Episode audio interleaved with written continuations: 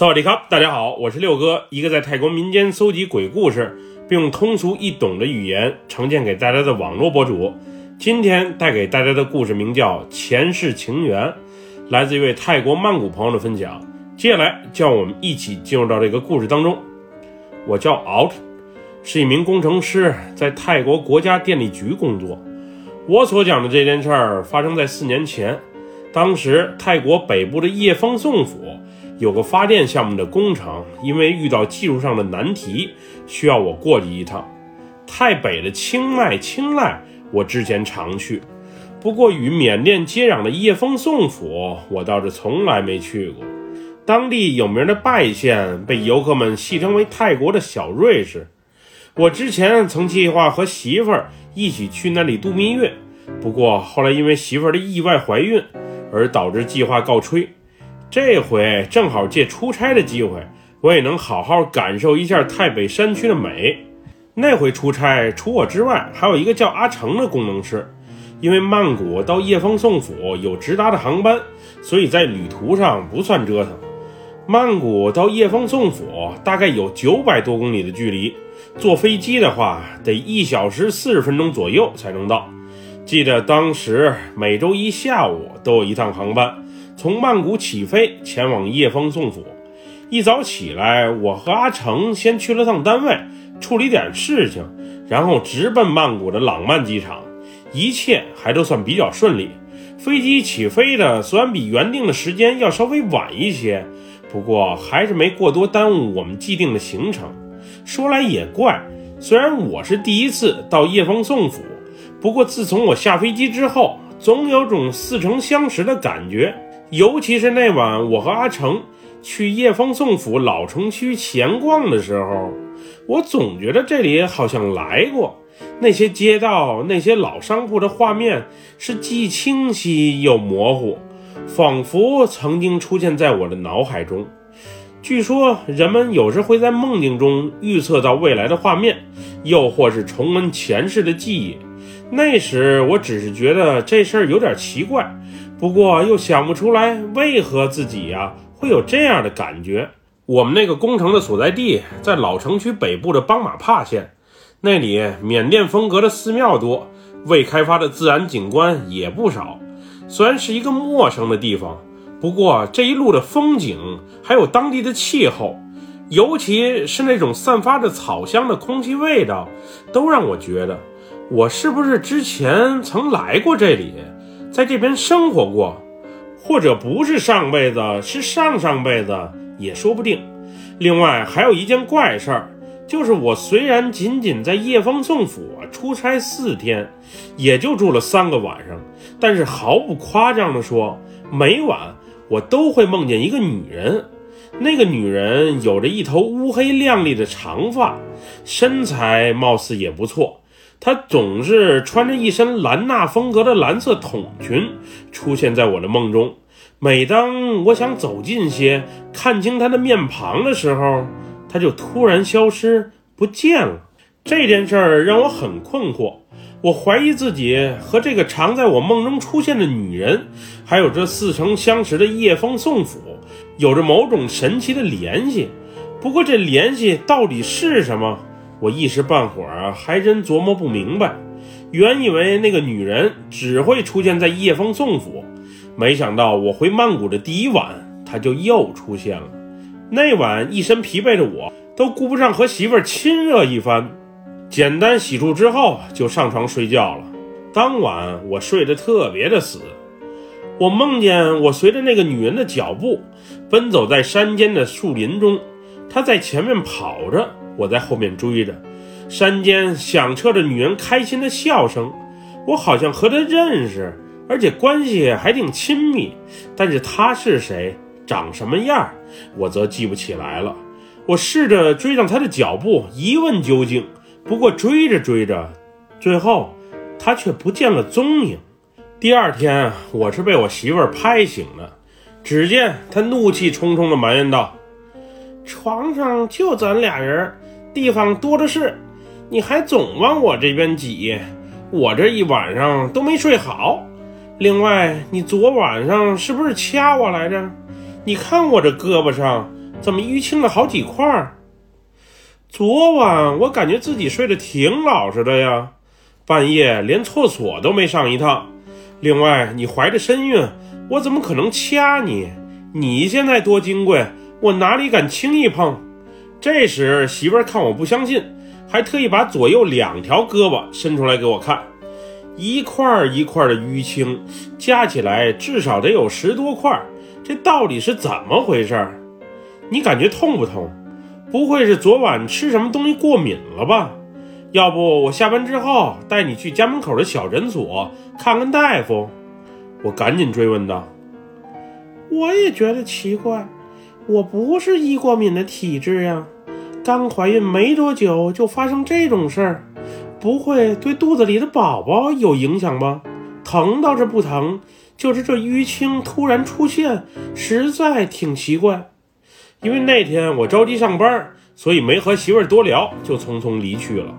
下午我还特意向领导请假，早回去一个小时，就是为了带媳妇儿去小诊所看看病。不过回家之后，媳妇身上的淤青已经消失了，神奇般的一点痕迹都没有了。我问媳妇儿还用不用去小诊所看看，而她却好像什么事儿都没发生一样，果断拒绝了。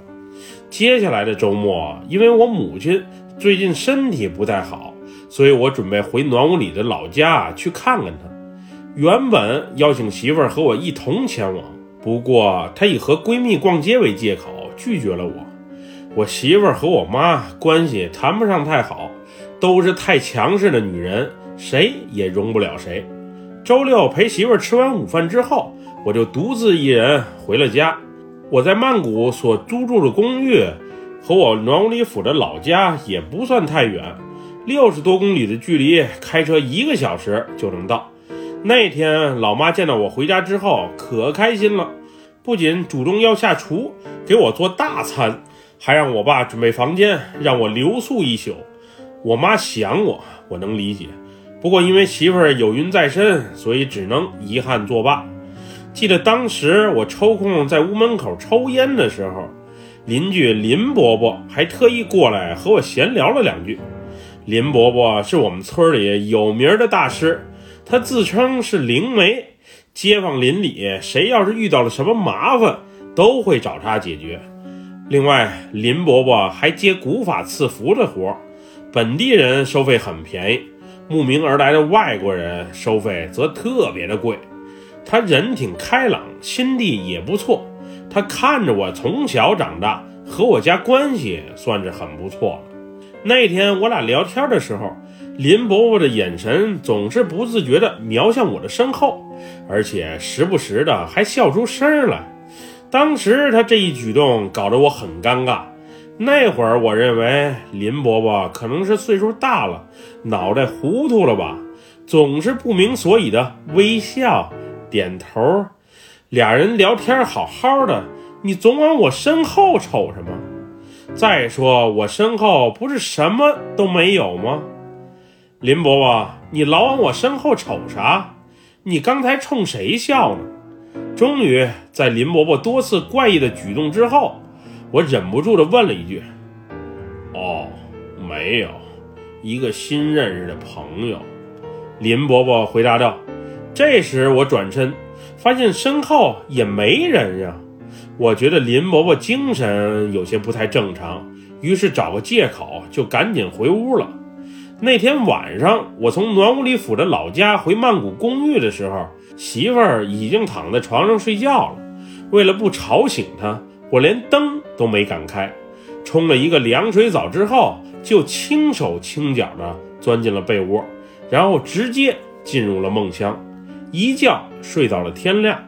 那天夜里，那个身穿兰纳风格蓝色筒裙的女人没有再出现在我的梦里。我一早起来，发现媳妇儿已经不见了踪影。这才早上八点多钟，大周日的，她这么早起来干嘛去了？于是我掏出电话，准备打给她问问。当我拿起手机的时候，我发现我手机啊一点电都没有了。充上电之后，我猛然发现，媳妇儿昨晚的两个未接电话以及一条短信。短信的内容是这样的：out，我今晚就不回公寓了。我表妹从泰南来曼谷了，我今晚回爸妈家住。当看到这一条短信的时候，我是彻底懵了。我媳妇儿昨晚就没回来，那躺在我床上的长发女人到底是谁？这时我瞬间冒起了一身冷汗。虽然昨天进卧室时我没开灯，不过我能清楚地感觉到是有个人，准确地说是有个女人躺在我床上呢。这到底是怎么一回事儿？这时警惕的我，好好把屋子里啊检查了一遍，犄角旮旯，只要是能藏人的地方，我都好好看一下。但是确实没有发现任何人的存在。难道是我昨天眼花了？在叶枫宋府，种种似曾相识的感觉。这几天在梦里遇见的那个女人，媳妇身上的鬼捏青，林伯伯见我之后诡异的举动，以及昨晚躺在我床上的那个人，我突然感觉这些事儿的发生恐怕没有这么简单。林伯伯可能确实看见了些什么，估计啊，他是个突破口。要不我再去问问他看。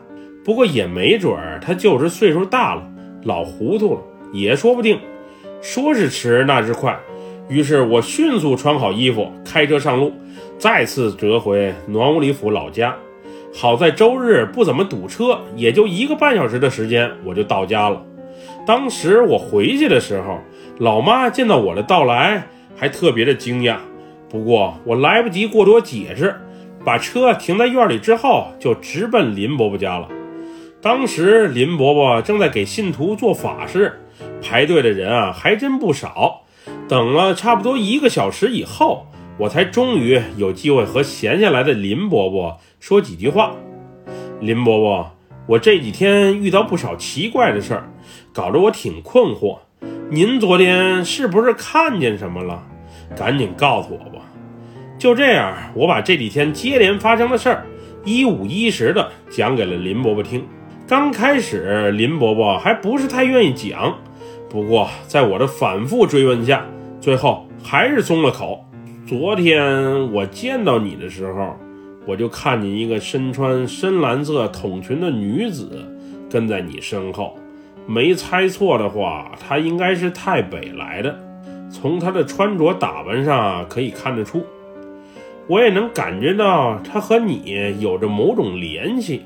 虽然她是个鬼，不过绝对不会害你的。她是个可爱的女孩子，我是挺喜欢的。林伯伯，您看见她后为什么不告诉我呀？我追问道。她要是诚心害你的，我会帮你的。我看她在你身边更多的是守护的意思，于是啊就没多嘴。再说。他也不让我告诉你他的存在呀。您说的这一切都是真的吗？那他为什么要一直跟着我？我到叶枫宋府的时候啊，他就突然出现在我的梦境中了。也许他和你上辈子有着某种联系吧，是兄妹又或者情人，也说不定哟。那我可怎么办为好啊？他就这么一直无影不离的出现在我的现实生活和梦境里，我真是挺苦恼的。这样，你买两套贡品，一套里面有酒，一套里面没有酒。贡品里面必须包含猪头和鸭头。明天一早去位于曼谷老城区的金山寺，找个大师帮那个女人超度一下。并撤销你们前世所许下的誓言，这样也许就能帮你摆脱他了。估计你前世也是太北叶枫宋府那边的人，他一直在等待你的出现，等你兑现当年的诺言。那天我草草告别林伯伯之后，就去买贡品了，花生糖、酒、鸭头、猪头、甜品等，一样都不少，全买齐了。最后，因为买东西花时间太长，去娘家接媳妇晚了，还被他骂了一顿。不过这些发生在我身上的事儿，我是不想过多讲给媳妇儿听。毕竟她是一个敏感的人，现在还怀着孕，我怕说多了她顾虑多，到时再影响肚中的胎儿就不好了。第二天一早，天儿还没亮，我就驱车前往老城区的金山寺，按照林伯伯说的，把贡品交给庙里的大师，并让他们帮他做下法事。我是真不清楚上辈子许了什么愿，或者林伯伯在忽悠我也说不定。不过管不了这么多了，也没其他招了，先按照林伯伯的吩咐去做吧。那天做完法事之后。我还特意爬上了金山寺的山顶，让自己啊静静，也顺便看看风景。没想到去一趟太北，竟引出这么多波澜。我只求无论他是谁，不要伤害我和我的家庭就好。当晚回家之后，在餐桌上，媳妇儿告诉我说，她昨晚梦见了一个四五岁大的小女孩。那个小女孩身穿太北风格的深蓝色筒裙，长得特别可爱，尤其是那双水灵灵的大眼睛。他在梦中亲吻了我媳妇儿的面颊，并抚摸着她的长发。我媳妇儿还好奇这孩子到底是从哪里来的呀？之后就惊醒了。当时她还开玩笑说：“这是不是预示着我们即将到来的第一个孩子是个女孩？”自从去完金山寺之后，那个女人就再也没有在现实和梦境中出现过了。虽然我之前感觉年事已高的林伯伯不是太靠谱，不过这回看来啊，他的观点应该是准确无误的。之后过了很长一段时间，直到儿子出生，我才有机会再次见到林伯伯。那天我带着媳妇儿和孩子去看暖屋里府的爸妈。我刚到家没多久，烟瘾就犯了，于是找个借口溜出门吸口烟。不过那时的我已经改抽电子烟了，毕竟香烟味儿大，容易弄得满身都是味儿，对孩子也不好。我刚没抽几口烟，就看见林伯伯乐呵呵的朝我走来，也不知道是巧合还是他知道我回来，特意过来和我闲聊。简单问候之后。林伯伯问我：“那个女人没有再出现过了吧？”他说：“那个女人早就应该重生转世了，她是一直在等待我的出现，所以才迟迟不愿投胎。我刚出生的儿子就是那个太北女人投胎的肉身，她应该是来报恩的，让我不要怕，这个孩子啊必定会有所出息的。”和林伯伯聊完之后，我才忽然意识到。我没和他提过我媳妇生孩子了呀，他怎么知道我刚有了儿子？是他自己算出来的，还是和我爸妈闲聊中透露给他的？总之，这一切的一切有点蹊跷。现在我儿子已经快四岁了，小家伙不仅聪明，身体也长得壮实，尤其是那双水灵灵的大眼睛，特别的有神。这就是我的故事。我也不知道自己去太北夜风宋府，为什么会有似曾相识的感觉？为什么那个身穿兰纳风格筒裙的女人会出现在我的生活中？我媳妇儿身上的淤青又怎么解释？那晚床上的女人又是谁？我媳妇儿梦见的小女孩和我梦境中的女人难道是同一个人？总之，我是实在搞不明白。现在只求全家幸福、健康、快乐就好。至于上辈子的事儿，我是不想知道，也没有那个能力知道了。本期故事就分享到这里，喜欢六哥故事的朋友，别忘了点赞和关注哟。咱们下期节目再见，么么哒，拜拜，萨瓦迪卡。